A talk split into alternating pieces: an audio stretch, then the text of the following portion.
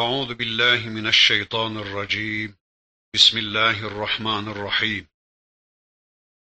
الحمد لله رب العالمين، والصلاة وأتم التسليم على سيدنا محمد المبعوث رحمة للعالمين. اللهم لا سهل إلا ما جعلته سهلا، وأنت تجعل الحزن إذا شئت سهلا. اللهم علمنا ما ينفعنا، وانفعنا بما علمتنا، وزدنا علما برحمتك ya erhamer rahimin. Amma ba'd. En'am suresini tanımaya çalışıyorduk. Geçen dersimizde surenin on dördüncü ayetine kadar gelmiş. Kul inni umirtu en ekune evvele men esleme ve la tekunenne minel müşrikin bölümüyle alakalı bir şeyler demeye çalışmıştık. De ki peygamberim, ben Müslümanların ilki olmakla ve asla müşriklerden olmamakla emrolundum. Evet, Rabbimiz peygamberinden ve onun şahsında bizlerden Müslümanların ilki olmamızı ve asla müşriklerden olmamamızı istiyor. Yani Allah'ın emirlerinden birisini uygulama ile karşı karşıya kaldığımız zaman hiç kimseyi beklemeden ilk uygulayıcı, ilk teslim olucu bizler olacağız. Geçen hafta bu konuda bir şeyler dedik. İnşallah bu hafta da bir şeyler söyledikten sonra Rabbimizin öteki ayetlerini tanımaya geçeceğiz. Evet, Müslümanların ilki olacağız. Allah'ın emirlerinden birisiyle karşı karşıya kaldığımızda, benden önce birileri yapsın, benden önce birileri başlasın da ben arkasından yapayım, ben arkasından geleyim diye asla beklemeyeceğiz. Onu ilk yapan biz olacağız. Vallahi eğer Hatice annemiz birazcık bekleseydi, Hazreti Ebu Bekir Efendimiz biraz bekleseydi, hele birileri Müslüman olsun da ondan sonra Müslüman olalım deselerdi, vallahi kıyamete kadar beklerlerdi de yine kendilerine sıra gelmezdi. Kıyamete kadar beklerlerdi de yine Müslüman olamazlardı. Öyleyse biz de beklemeyeceğiz. Önce birileri yapsın, önce birileri başlasın diye beklemeyeceğiz ve herkesten önce biz Müslüman olmaya, herkesten önce o emri biz uygulamaya başlayacağız. Hayırlı işlerde acele edeceğiz, kesinlikle beklemeyeceğiz. Hele şu doktoram bir bitsin, hele şu işim bir bitsin, hele şu işi bir bitireyim, hele şu askerlik bir bitsin, hele şu diplomayı bir alayım, hele bir evleneyim, hele şu idare bir değişsin, hele işler yoluna bir girsin diye beklersek kesinlikle bilelim ki sabahı haşre kadar bekleriz de yine o konuda fırsat bulamayız. Allah bize fırsat vermez. Öyleyse hiçbir zaman beklemeyeceğiz. Ben Müslümanların ilki olmalıyım diyeceğiz. Yani yeryüzünde benden başka hiç kimse Müslüman olmasa da, herkes bana düşman olarak kafir olsa da, ben yine de hiç kimseyi beklemeden Müslüman olmak zorundayım. Ayetin bir anlamı böyle. Arkadaşlar, bu ayeti kerimenin bir başka manasını da şöyle anlıyoruz. Benim ilk işim Müslümanlık olmalıdır. Benim ilk işim Müslümanlık olmalı. Mesleğim ikinci, üçüncü planda olmalı. Öğretmenliğim ikinci, üçüncü planda olmalı. Talebeliğim öyle olmalı. Hacılığım, hocalığım, babalığım, evlatlığım, zenginliğim, fakirliğim, müdürlüğüm, amirliğim, hizmetçiliğim, memurluğum İkinci, üçüncü planda olmalı. Ben önce Müslümanım, sonra öğretmenim. Ben önce Müslümanım, sonra tamirciyim. Önce Müslümanım, sonra babayım, önce Müslümanım, sonra evladım. İşte ayeti kerimede Rabbimizin bizden istediği budur. Müslümanlığımızı her şeyimizin önüne almak zorundayız. Yani eğer böyle yapmaz da mesleğimizi, işimizi, aşımızı, erkekliğimizi, kadınlığımızı birinci plana alır da Müslümanlığımızı ikinci, üçüncü plana alırsak o zaman bozuk bir Müslümanlık çıkacaktır karşımıza. Yani eğer Müslümanlığımızdan önce işimiz, aşımızla ilgili, mesleğimiz, meşrebimizle ilgili problemleri gündeme getirecek olursak önce bunları çözmeliyiz. Önce bunları halletmeliyiz diyerek Müslümanlığımızı ikinci, üçüncü plana alırsak o zaman Allah korusun sapıklıklar başlayacaktır hayatımızda. Mesela eğer Müslümanlığımızdan önce babalığımızı değerlendirecek olursak o zaman belki kendimizi putlaştıran, kendimizi Tanrı yerine koyan despot bir baba olarak ortaya çıkabiliriz. Ama eğer biz babalığımızı değerlendirirken Müslüman olduğumuzu unutmazsak, yani Müslümanlığımız hatırımızda olursa o zaman Allah'ın istediği biçimde bir baba olma imkanımız olacaktır. Veya eğer Müslümanlığınızdan önce evlatlığınızı gündeme getirirseniz o zaman babayı hiç takmayan despot ve itaatsiz bir evlat ya da babanın her dediğini dinleyen, babanın her istediğini yerine getiren, yani babayı Rab yerinde gören bir evlat olabiliriz. Evlat olarak önce Müslüman olduğumuzu hatırlamaz, hatırımızda canlı tutmaz ve babanın arzuları karşısında önce bir Müslüman olduğumuzu unutur, yani babanın arzularını İslam süzgecinden geçirmeden, baba karşısında oğlun, oğul karşısında babanın İslam'da konumunu bilmeden babalık ve oğulluk ortaya koyarsak elbette bu yanlış olacaktır. Veya mesela eğer siz Müslümanlıktan önce siyasetçi olmayı denemeye kalkışırsanız o zaman belki kendinizi putlaştıran, kendinizi ilah ve Rab makamında gören, Allah'ı tanımadan kendi egemenliğinize dayalı bir sistem geliştirmeye kalkışabilirsiniz. Eğer Müslümanlığımızdan önce ticareti gündeme getirirsek, Müslümanlığımızdan önce ekonomiyi düzeltmeye kalkışırsak çok bozuk bir mala bakış, çok bozuk bir kazanma ve harcama anlayışı geliştirebiliriz. Ve de bunun adına da İslam da diyebiliriz. Müslümanlığımızı birinci plana almadığımız için, her şeyden önce Müslüman olduğumuzu gündeme getirmediğimiz için, Müslümanlığımız bu ticari hayatımıza hakim olmadığı için mutlaka yanlışa düşeceğiz demektir. Ama unutmayalım ki ben Müslümanım demek, ben bu kitapla amel ediyorum. Ben tüm problemlerimi bu kitaba arz ediyorum. Bu kitaptan ve bu kitabın pratik uygulaması olan Resulullah'ın sünnetinden aldığım çözümlerle ben amel ediyorum, hayatımı düzenliyorum demektir.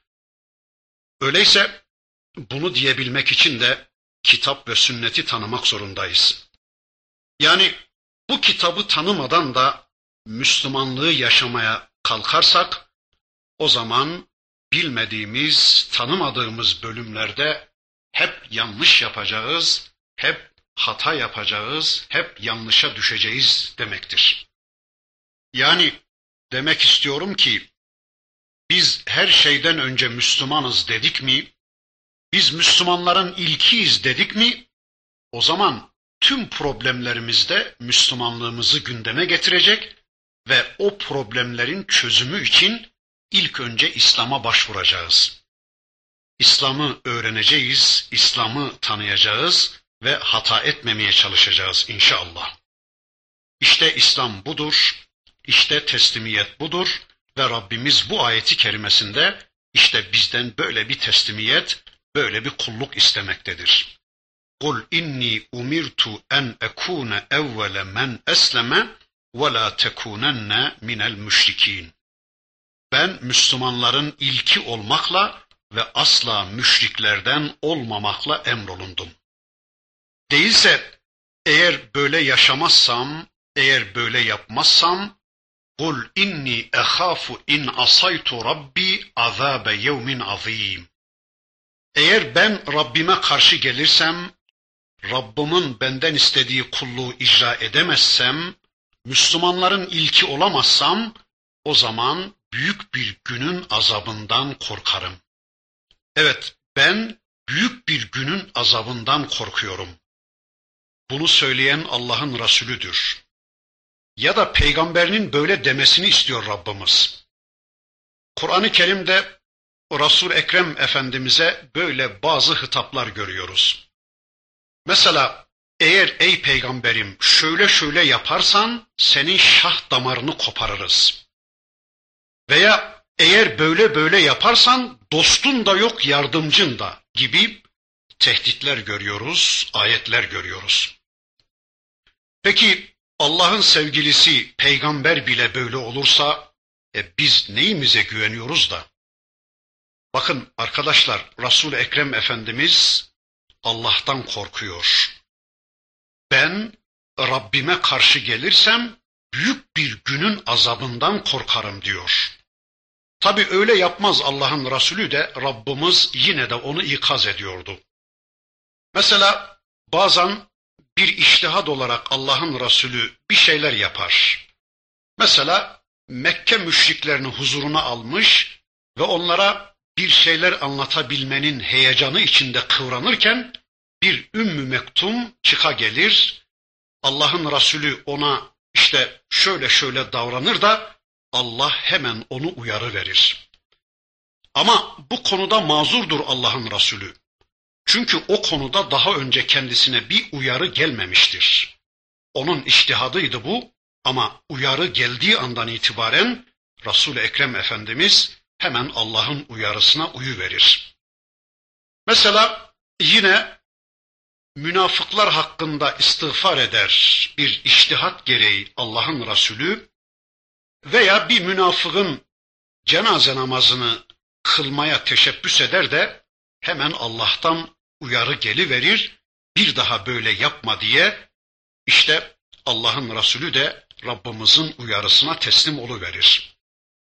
Evet, o bir beşer olarak bizim kendisine uyabileceğimiz, kendisini örnek alabileceğimiz tam bize göre bir hayat yaşıyordu. Zira biz beşeriz, biz gaflet ederiz, biz hata ederiz. O gaflet etmez ama bakın bir defasında Allah'ın Resulü uyuyup kaldılar. Kendilerini nöbetçi olarak bıraktıkları Hazreti Bilal de uyuyup kalınca sabah namazını geçirdiler. Peki buna ne diyeceğiz şimdi? Yani Allah'ın Resulü hata etti mi diyeceğiz buna? Hayır. Ama bu şekilde namaz kazaya kalınca kaza edileceğine dair bize bir hüküm verilecek. Bize bir ders olacaktı bu. Tıpkı Hazreti Adem aleyhisselam ağaca yaklaştı. Yani Allah onun ağaca yaklaşmasına izin verdi ki dünya olsun. Yani Allah buna müsaade etti ki tevbe gündeme gelsin ve kıyamete kadar günah işleyenlere tevbe konusunda bir hüküm vaz edilebilsin. İşte bakın Allah'ın Resulü hata etmeyeceği halde de ki, eğer ben Rabbime isyan edersem, o büyük günün azabından korkarım. Peki, peygamber böyle korkarsa bizim ne yapmamız lazım? Ama unutmayalım ki korkmak için bilmek lazım. Korkmak için bilmek gerekir. Mesela bıçağın nasıl kestiğini bilmeyen kişi korkamaz bıçaktan, değil mi? Veya ateşin yaktığını bilmeyen kişi ateşten korkamaz, değil mi? Veya işte ileride birilerinin pusu kurduğunu, kendisini beklediğini bilmeyen kişi ondan korkamaz. Aynen onun gibi cehennemi bilmeyen kişi de ondan korkamaz. Allah'ın Resulü biliyordu ki korkuyordu. Ben o günün dehşetinden korkuyorum diyordu. Yani o gün ya da bugün Rabbim benim belamı veriverse ben ne yaparım? Bana kim yardım edebilir? Kim benim elimden tutabilir? Rabbime karşı kim bana yardım edebilir diyordu Allah Resulü Hazreti Muhammed Aleyhisselam. Öyleyse ayetin ifadesiyle söyleyelim, biz de hem Allah'tan korkacağız hem de bu korkumuzu insanlara duyuracağız.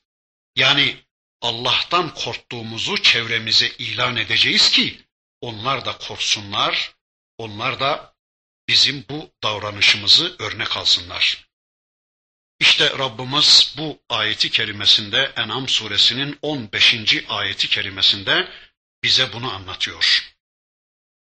Evet, En'am suresinin on altıncı ayetine geldik. Bakın Rabbimiz bu ayetinde de şöyle buyuruyor. Men yusraf anhu yevme izin fakat rahimeh ve zâlikel fevzul mubîn. O gün kim azaptan korunursa, azaptan alıkonursa, o kimse şüphesiz ki rahmete ermiştir, rahmete erdirilmiştir. وَذَٰلِكَ الْفَوْزُ الْمُب۪ينَ İşte bu apaçık bir kurtuluştur. İşte en büyük başarı budur.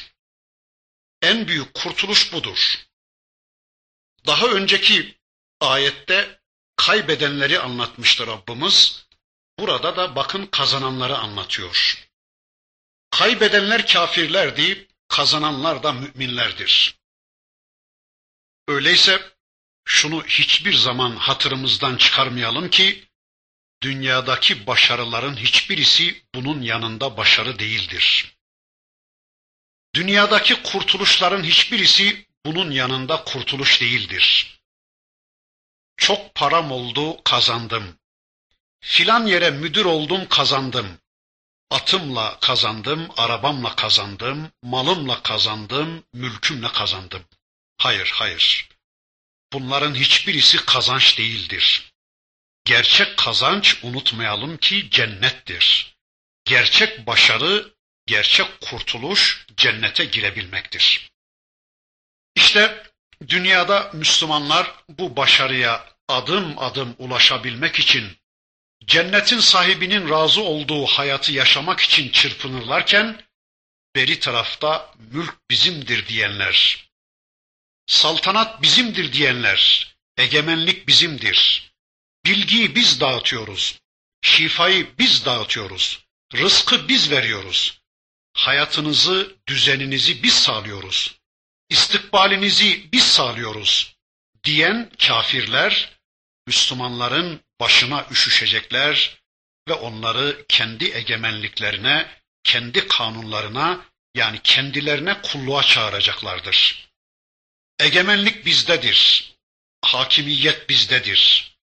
Eğer bizim kanunlarımıza itaat etmezseniz sizi yok ederiz. Rızık bizdedir. Eğer bizim dediklerimizi yapmazsanız rızkınızı keseriz.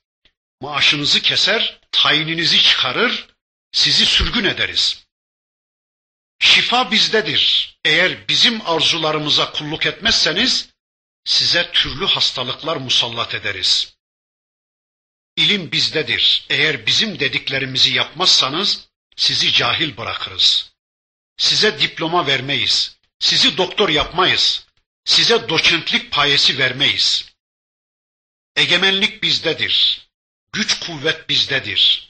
Eğer bize kulluk etmezseniz dünyayı size haram ederiz. Eğer bizim hakimiyetimizi kabul etmezseniz sizi kodese tıkar, güneşi size haram ederiz. Hayatı size zindan ederiz. Evet, tüm sahte ilahlar, tüm sahte melikler, Allah'ın kendilerine verdiği bu geçici güçlerini kullanarak bir şeyler yapabileceklerini zannediyorlar. Ama bakın bundan sonraki ayetinde Rabbimiz, bunların ellerinde gerçekten hiçbir şey olmadığını, hiçbir güçlerinin olmadığını, bunlardan Müslümanların hiçbir zaman korkmamaları gerektiğini şöylece anlatmaya başlayacak. وَاِنْ يَمْسَسْكَ اللّٰهُ بِضُرٍّ فَلَا كَاشِفَ لَهُ اِلَّا هُوَ وَاِنْ يَمْسَسْكَ بِخَيْرٍ فَهُوَ عَلَى كُلِّ شَيْءٍ قَدِيرٌ. Allah sana bir sıkıntı dokunduracak olursa onu ondan başkası asla gideremez. Allah'ın sana dokunduracağı bir sıkıntıyı yine Allah'tan başka giderecek, kaldıracak yoktur. وَاِنْ يَمْسَسْكَ بِخَيْرٍ فَهُوَ عَلَى كُلِّ شَيْءٍ قَدِيرٌ. Sana bir iyilik murad ederse de Rabbin, başkası asla onu engelleyemez. Evet, Allah sana bir zarar murad ederse, sana bir zarar isabet ettirecek olursa, Allah'tan sana bir zarar gelecek olursa, bu zararın türü, cinsi, cibilliyeti, eni, boyu ne olursa olsun, en fazla ölüm olabilir değil mi? O da sana Allah'tan gelecek olursa, onu ondan başka kaldıracak yoktur. Onu ondan başka senden def edecek yoktur peygamberim. Ne para, ne pul, ne ana, ne baba, ne amir, ne müdür, ne arkadaş, ne efendi, ne şeyh, onu senden def edecek hiçbir kimse yoktur. Eğer Allah seni bir zarara düşürmeyi murad ettiyse, Allah sana bir zarar ulaştırmayı takdir buyurmuşsa, artık onu ondan başka kaldıracak yoktur. Yine Allah sana bir hayır murad eder, senin bir hayra ulaşmanı dilerse, onu senden engelleyecek hiçbir kimse yoktur. Yani seni o hayırdan mahrum edecek hiçbir güç ve kuvvet yoktur. Yani zarar veren de, fayda veren de Allah'tır. Allah'tan başka fayda ve zarar veren yoktur. Allah'ın Resulünün bir hadisi şerifine dayanarak bunu şöyle ifade etmeye çalışalım inşallah. Allah'ın Resulü Abdullah İbni Abbas Efendimizin omuzundan tutar ve ona şöyle buyurur. Ey oğulcuğum, isteyeceğin şeyi sadece Allah'tan iste. Ağyarın kapısında dilencilik yapma. Anam, babam, amirim, müdürüm, ağam, patronum, üstanım, üstadım, şeyhim, arkadaşım, hemşerim, bakanım, dekanım, yetişin, aman, beni kurtarın deme sakın. Sığınacağın zaman sadece Allah'a sığın. İsteyeceğin zaman da sadece Allah'tan iste. Çünkü kesinlikle bilesin ki bütün bir ümmet, bütün bir cihan toplansa, el birliğiyle sana bir menfaat sağlamaya çalışsalar, Allah'ın senin lehinde yazdığının dışında sana hiçbir menfaat sağlayamazlar. Gel sana para verelim. Gel borçlarını kapatalım, dertlerini dağıtalım, sana şifa bulalım, sağlığını, sıhhatini geriye iade edelim, tayinini memleketine çıkaralım, sürgününü durduralım deseler, hiçbir şey yapamazlar Allah'ın yazdığının dışında. Ya da bütün bir dünya toplansa da sana bir zarar vermeyi isteseler, bilesin ki senin aleyhinde yazdıklarının dışında, Allah'ın yazdıklarının dışında sana hiçbir zarar veremezler. Allah'ın takdirinin dışında senin kılına bile dokunamazlar.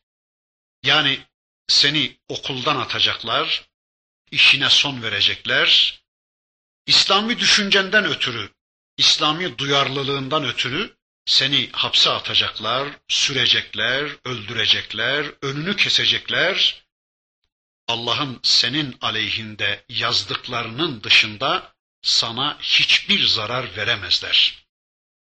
Öyleyse aman müdürüme karşı şöyle şöyle davranayım da bu okulda kalayım. Aman dekanıma karşı şöyle şöyle davranayım da beni falan yere müdür yapsın. Veya işte müşterilerime karşı şöyle şöyle davranayım da çok para kazanayım. Müdürüm namazdan hoşlanmıyor. Öyleyse ben de namazı terk edivereyim.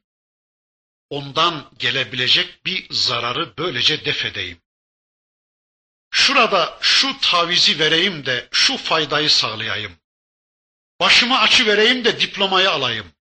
Sakalımı kestireyim ki işten atılmayayım. Şuralarda görünmeyeyim ki doktorayı bitirebileyim. Yo, Allah'ın takdiri asla değişmez. Çünkü hadisin sonunda buyurur ki Allah'ın Resulü, kalemler kaldırılmış, sahifeler dürülmüştür. Yani lehinde yazılanlar yazılmış, aleyhinde takdir edilenler takdir edilmiş ve iş bitmiştir. Ve onu Allah'tan başka artık değiştirecek de yoktur. Öyleyse insanlardan korkmaya, endişe etmeye, tabaspus ve tavizler içine girmeye hiç de gerek yoktur. Evet, işte Resul-i Ekrem Efendimiz hadislerinde bize bunu anlatıyor. Bir de efendim bizler Allah'ın sevgili kullarıyız. Bizler Müslümanız. Bizim eve hastalık uğramamalı. Bizim eve polis gelmemeli. Ben Rabbime karşı görevlerimi eksiksiz yapıyorum. Binaenaleyh benim param kaybolmamalı. Benim ticaretim zarar etmemeli. Benim huzurum bozulmamalı. Rahatım kaçmamalı. Pek çoğumuz böyle düşünüyoruz bugün, değil mi? Bir şeyler geldiği zaman, yahu ben Allah'ın bu kadar kötü bir kulu muydum ki bütün bunlar benim başıma geldi diyoruz, değil mi? Halbuki iyi kötü başımıza ne gelmişse bilelim ki bu Allah'tan geldi ve Rabbimiz bizi onunla imtihan etmek için göndermiştir. İmtihanın şeklini, biçimini de biz ayarlamıyoruz, Allah ayarlıyor. Öyleyse bu konuda asla ona itiraz etmeye ve akıl vermeye kalkışmamalıyız. Ya Rabbi, beni niçin kadın olarak yarattın? Halbuki ben erkek olarak gelmek istiyordum dünyaya. Ya Rabbi, beni niçin böyle beş tane kız evladıyla imtihan ediyorsun? Halbuki ben iki tane de erkek evladı istiyordum. Ya Rabbi, beni neden yüz milyonla imtihan ediyorsun? Halbuki ben milyarlarla imtihan edilmek istiyordum. Ya Rabbi, beni neden bir çadırla imtihan ediyorsun? Halbuki ben bir villada imtihan olunmak istiyordum. Ya Rabbi, bu felaketleri bana niçin gönderdin? Halbuki ben rahat bir hayatla imtihan olunmak istiyordum. Diyerek imtihan konusunda Allah'a akıl vermeye, ona yol göstermeye kalkışmamalıyız. Evet, bu ayeti kerimesinde de Rabbimiz bize bunları anlattı. Anladık ki zarar veren de fayda sağlayan da sadece Allah'tır. Sana Allah'tan ne gelirse gelsin, bir acı, bir hüzün, bir sıkıntı, bir korku, hastalık, fakirlik, hayır, lezzet, bir iyilik, bir sevinç, bir sıhhat, bir zenginlik, ne gelirse gelsin, bilesin ki bunların tamamı Allah'tandır. Çünkü وَهُوَ الْقَاهِرُ فَوْقَ عِبَادِهِ وَهُوَ الْحَكِيمُ الْخَب۪يرُ Bilesin ki o kullarının üzerinde yegane kahirdir, o Allah hakimdir, o Allah habirdir. Yani kahreden odur, öldüren odur, hayat veren odur.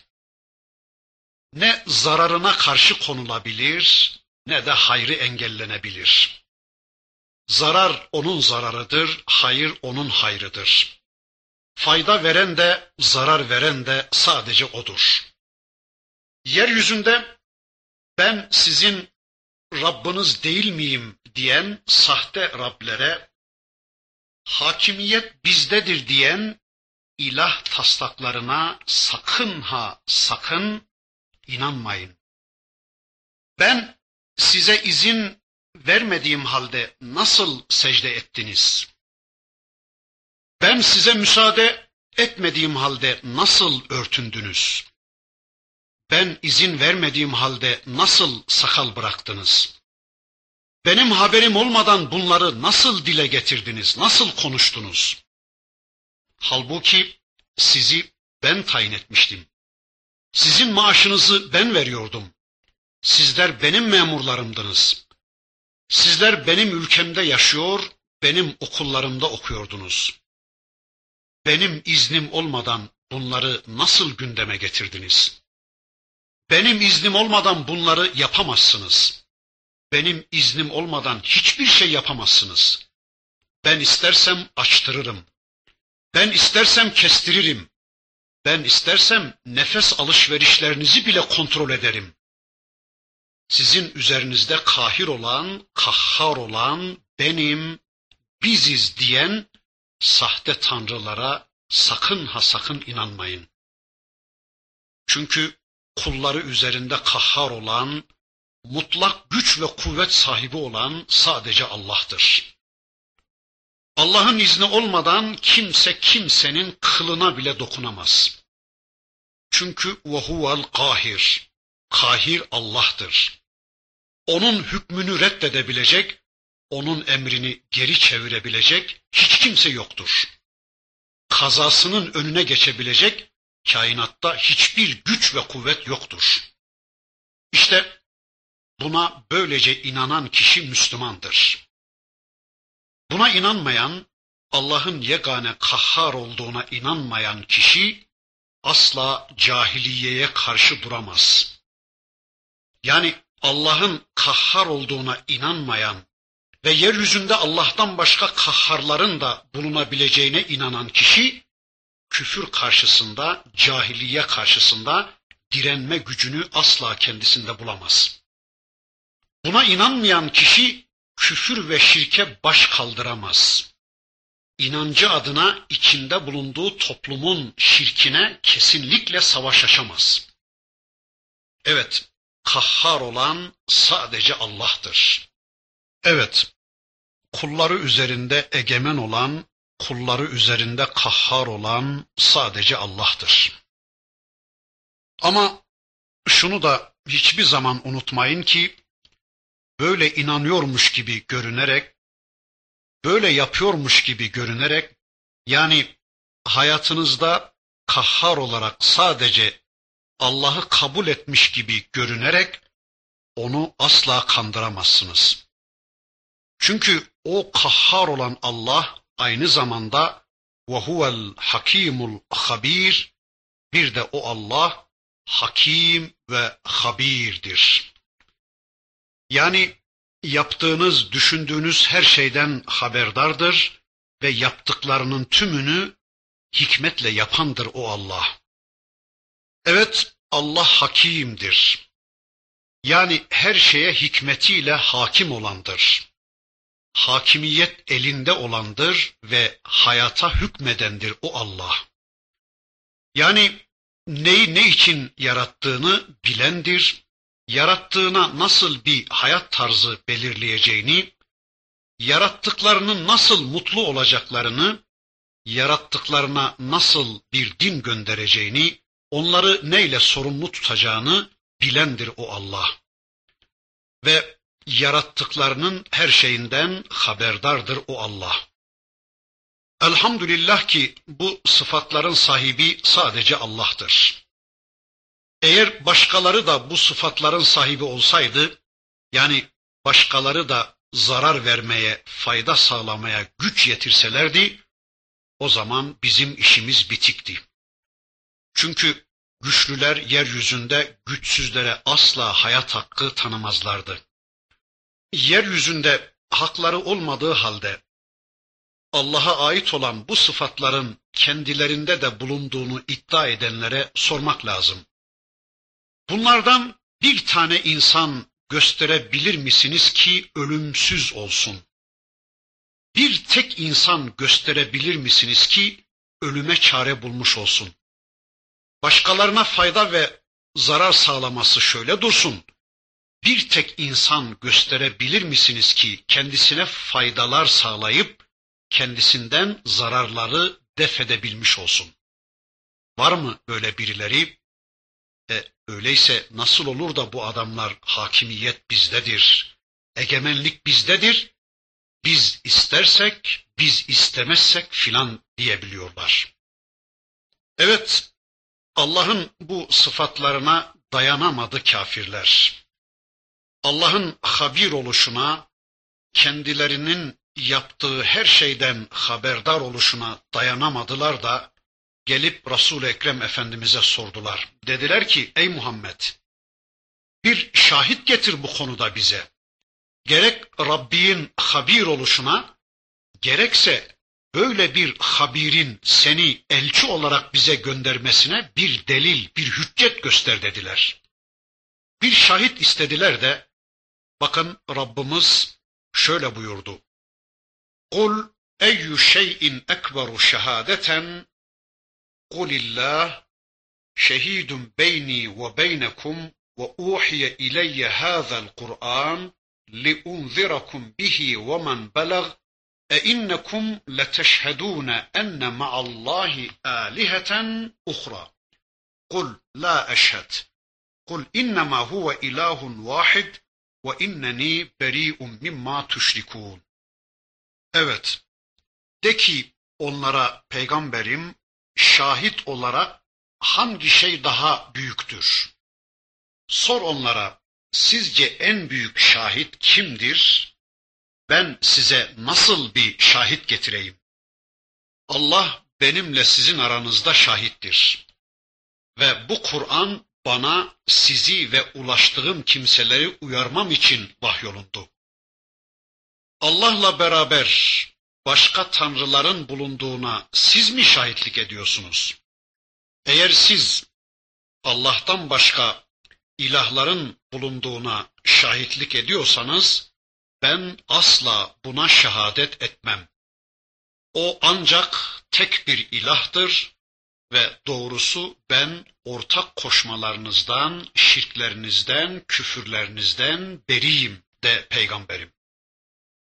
Evet, bakın Rabbimiz soruyor. Şehadetin en büyüğü nedir? En büyük şahit kimdir?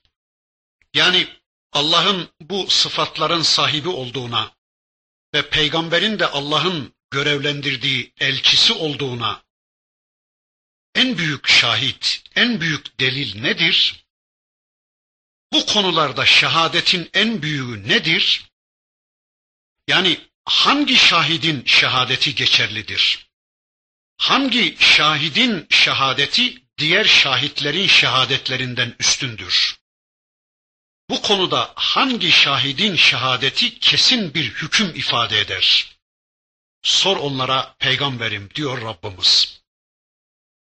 O gün peygamber öyle diyordu ve kafirler de soruyorlardı ona. Peki bunun böyle olduğuna delilin nedir ey Muhammed? Bugün biz de aynı şeyleri söylüyoruz. Biz de diyoruz ki Allah kahirdir, Allah kahhardır, Allah kulları üzerinde yegane egemendir. Biz de diyoruz ki Hazreti Muhammed Aleyhisselam Allah'ın hak peygamberidir. Bizim izinden gideceğimiz önderimiz, örneğimiz odur. Ondan başka örnek alacağımız yoktur. O nasıl yaşamışsa biz de öylece yaşamak zorundayız. Onun aile hayatı nasılsa, onun mala bakışı nasılsa, onun gecesi gündüzü nasılsa biz de aynen onun gibi olmak zorundayız. Biz böyle deyince bugünkü kafirler de bize diyorlar ki peki deliliniz ne bu konuda? O gün peygamber onlara, bugün de bizler şu andaki muhatabımız olan kafirlere diyeceğiz ki "Kulillah şehidun beyni ve beynekum." Allah bizimle sizin aranızda en büyük şahittir. Evet, onun peygamberliğine en büyük şahit Allah'tır. Allah şehadetiyle peygamberliğe ulaşan Resulullah, tüm dünya kendisini inkar etse bile ne gam, o yoluna devam edecektir. Veya Allah şahitliğindeki bir peygambere bizler inandıktan sonra Tüm dünya bizden delil istese bile ne gam, bizim peygamberimizin en büyük delili Allah şehadetidir. İşte bakın, bizim inandığımız peygambere Allah şehadet ediyor. Yani bizim eşhedü dediğimiz konu Allah'ın eşhedü dediği konudur. Gerçekten bu bizim için en büyük bir şereftir. Yani bizim şehadet ettiğimiz konuya Allah da şehadet getiriyor. Ali İmran suresinde de Rabbimiz kendi kendine şehadet getirir. Bakın burada da "Kul eyyü şeyin ekberu şehadeten." Kendisinden başka ilah olmadığına Allah şehadet getiriyor. Allah'ın varlığına şahit, Resulullah'ın risaletine en büyük şahit Allah'tır. Ve bundan daha büyük bir şeref, bundan daha büyük bir delil olamaz. Müslümanların şehadetine Allah sahip çıkıyor. Evet, Rabbimiz peygamberine diyor ki, onlara şöyle söyle peygamberim, sizce en büyük, en inandırıcı şahit nedir? Söyleyin, ben size onu getireyim. Şimdi Allah'a, Allah'ın Rab oluşuna, peygambere, peygamberin gerçek örnek oluşuna nasıl delil getirirsiniz?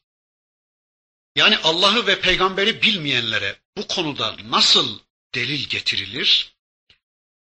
İslam'ı tanımayanlara, kulluk bilincine ermeyenlere nasıl bir delil getirebilirsiniz bu konuda? Mesela bakın, Ankara'da bir hoca efendiyi sorgulamak ve aramak üzere evine giderler. Arama tarama esnasında hocanın evinde televizyonun olmadığının farkına varırlar ve sorarlar hocaya. O da evinde televizyonun olmadığını söyler. Adamlar buna kesinlikle inanmazlar ve hayret derler ya, nasıl yaşar bu adam bu devirde televizyonsuz? Evet, İslam bilincinde olmayan bu adamlara nasıl anlatabilirsiniz bunu? Yani televizyonsuz da yaşanabileceğini nasıl inandırabilirsiniz bu adamlara? Nasıl bir delil getirebilirsiniz bu konuda? Sadece diyebileceğiniz bir tek şey var. O da Allah şehidun beyni ve beynekum. De ki Allah sizinle bizim aramızda şahittir bu konuda. Mesela deseniz ki birine, soframda üç kaptan fazla yemek bulundurmuyorum. İnanmaz adam buna. Veya deseniz ki ben soframda kesinlikle içki bulundurmuyorum. İnanmaz buna adam. Veya mesela bir Alman'a deseniz ki ben sabahtan akşama kadar hiçbir şey yemeden oruç tutuyorum. Kesinlikle inanmaz buna. E niye? Adam öyle bir hayat yaşıyor ki, öyle bir hayata inanmış ki adam, ben ona gerçek İslami hayatın bu olduğuna nasıl inandıracağım? Yani nasıl bir delil, ne tür bir şahit getireyim de onu bu konuda ikna edeyim? Mesela adam modaya karşı gelinemeyeceğine öyle bir inanmış ki, veya adetlere ters düşülmemesi gerektiğine öyle bir inanmış ki, çevrenin insan hayatına etkili olduğunu öyle bir kabullenmiş ki, e şimdi ben bu adama nasıl bir delil, nasıl bir şahit getireyim ki, çevrenin, modanın, adetlerin, törelerin, ağanın, patronun, yönetmeliklerin, yasaların bizim iyi bir Müslüman olmamızı engelleyemeyeceğini ispat edeyim.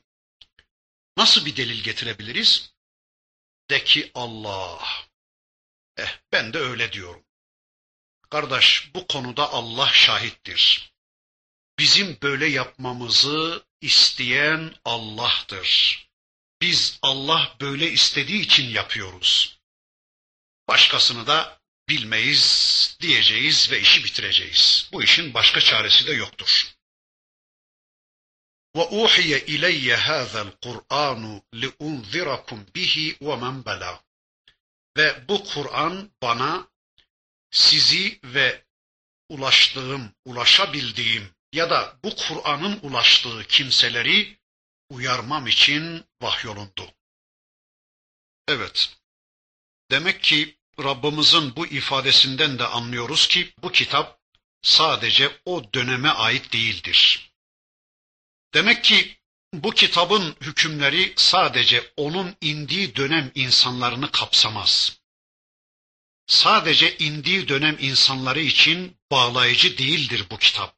Aksine kıyamete kadar ona ulaşan insanları da onunla uyarmak için indirilmiştir. Evet, onunla sizi uyarmam için, sizi cehennemden korumam ve cennete kazandırmam için bu Kur'an bana vahyolunuyor. Allah'ın Resulü kendi dönemindeki insanlara diyordu bunu. Sizi uyarmam için. Uyardı da Allah'ın Resulü dönemindeki ashabını. Kur'an'ı tebliğ ederek uyardı. Kur'an'ı gündeme getirerek uyardı. Kur'an'ın nasıl pratize edileceğini bizzat hayatında göstererek uyardı. Ama sadece onları değil, bu Kur'an kıyamete kadar her kime ulaşırsa onları da uyarmak üzere bu kitap bana indirildi. Evet, dün onları uyarmıştı Allah'ın Resulü, şu anda da bizi uyarıyor. Şu anda bile Allah'ın Resulü bizi Kur'an'la uyarıyor. Yani kim ki Kur'an okuyor, bilsin ki o Resulullah'la karşı karşıyadır. İbn Cerir der ki, bu ayetle anlaşılıyor ki, kendisine Kur'an'ın ulaştığı kimse bizzat Muhammed Aleyhisselam'ı görmüş gibidir. Öyleyse şu anda bizler de Resulullah'la karşı karşıyayız. Mesela bir elçi hükümdarın emrini bir valiye ulaştırıyor. Bu emir o elçinin değil, hükümdarın emridir. Öyle değil mi? Öyleyse ben şu anda o elçinin size ulaştırdığı, elçiyi gönderenin mesajını size ulaştırıyorum. Bakın, tabiinden Muhammed bin Kâb el-Kurazi der ki, Kur'an okuyan kişi onu peygamberden dinliyormuş gibi okusun. Zira onu şu anda sizi uyarmak üzere Allah'ın Resulü okumaktadır. Gerçi kesin biliyoruz ki Allah'ın Resulü vefat etmiştir. Yani maddi planda onun etkinliği bitmiştir. Ama yine kesin biliyoruz ki onun risaleti, onun fonksiyonu, onun misyonu, onun yolu, onun sünneti devam ediyor ve kıyamete kadar da devam edecektir.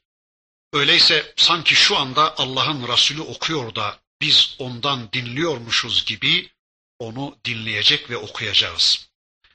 Ve şunu kesinlikle bilelim ki böyle okumadığımız, böyle dinlemediğimiz sürece bilelim ki bu kitaptan istifade imkanımız da olmayacaktır. Bir de bu ayet aynı zamanda bizden, bize ulaşan bu kitabın ayetlerini tebliğ etmemizi de istemektedir. Allah'ın Resulü bir hadis-i şeriflerinde buyurur ki, Allah'ın kitabından her kime bir ayet ulaşmışsa, muhakkak ki ona Allah'ın emri ulaşmıştır. O da bir ayet de olsa Allah'ın kullarına onu ulaştırsın. Evet, Resul-i Ekrem Efendimizin bu beyanına göre bize Allah'ın kitabı ulaşmıştır. Allah, Resulü vasıtasıyla, kitabı vasıtasıyla bizi uyarmıştır. Biz de uyarıldığımız bu ayetlerle başkalarını uyarmak, Allah'ın bu ayetlerini başkalarına da ulaştırmak zorundayız. Ancak burada şunu da söyleyelim ki, bu kitap geldiği andan itibaren kıyametin kopacağı zamana kadar ki insanların tamamı bu kitaptan sorumludur. Yani tüm insanlık bu kitapla sorumlu tutulacaktır. Bu kitap kendilerine ulaşsın, ulaşmasın, bu kitabın varlığından haberdar olsun, olmasın fark etmez, herkes bu kitaptan sorumlu tutulacaktır. Hanbeliler bu görüştedirler. Ancak Hanefiler bu kitabın uyarısı kendisine ulaşmamış, bu kitabın uyarısıyla karşı karşıya gelmemiş toplumlar, bu kitabın hükümlerini terk etmekten sorumlu olmayacaklardır derler. Hanefiler, Übey bin Kâb'ın hadisi bunun delilidir der. Resul-i Ekrem Efendimizin huzurunda otururken bir kısım esirler getirildi. Allah'ın Resulü onlara şöyle sordu: "Sizler İslam'a davet edildiniz mi? Sizi İslam'a çağıranlar oldu mu?" buyurdu. Onlar "Hayır, bize İslam ulaşmadı" dediler. Bunun üzerine Allah'ın Resulü onları serbest bıraktı ve "Kur'an bana sizi de ulaştığı kimseleri de uyarmak için vahyolundu" ayetini okudu. İşte Hanefiler bu ayeti delil getirerek Kur'an'ın uyarısı, Kur'an'ın ayetleri kendilerine ulaşmamış insanların yarın bundan sorumlu tutulmayacaklarını söylerler. Ayetin devamında bakın Rabbimiz şöyle buyuruyor: "E innekum le teşhedûne enne ma'allahi âliheten uhra. Kul la eşhed. Kul innemâ huve ilâhun vâhidun ve inneni berî'un mimmâ tüşrikûn." Eğer Allah'la beraber başka ilahlar bulunduğuna siz şahitlik ediyorsanız ben asla buna şehadet etmem. O ancak tek bir ilahtır. Doğrusu ben sizin şirklerinizden, küfürlerinizden teberri ettim. Ben sizin anlayışlarınızdan uzağım. Evet, burada da soruyor bakın Rabbimiz: "Yoksa sizler Allah'tan başka ilahlar da mı kabul ediyorsunuz? Ya da sizler Allah'la beraber hayatınıza karışacak başka ilahların varlığına da mı şehadet ediyorsunuz? Hayata, ölüme, öldürmeye, diriltmeye, rızık vermeye, yönetmeye, kanun koymaya yetkili başka ilahlar da vardır demeye mi çalışıyorsunuz?" Yani hayatınıza karışacak Allah'la beraber başka Rablerin, başka ilahların varlığına mı inanıyorsunuz? Bu hayatınız ne böyle? Kadın, para, dünya, mal, mülk, makam, mevki, putlar, put kanunları, put yasaları. Yoksa siz hayatınızın bazı bölümlerine Allah'ı karıştırıyor da hayatınızın öteki bölümlerinde Allah'la birlikte başka ilahların varlığına mı şehadet ediyorsunuz? De ki ben şehadet etmem. Ben kesinlikle sizin gibi şirkten yana bir tavır sergilemem. Evet, ayeti kerimenin bu bölümünde kalalım inşallah. Gelecek haftaki dersimizde kaldığımız yerden En'am suresinin öteki ayetlerini hep birlikte tanımak üzere. Velhamdülillahi Rabbil alemin.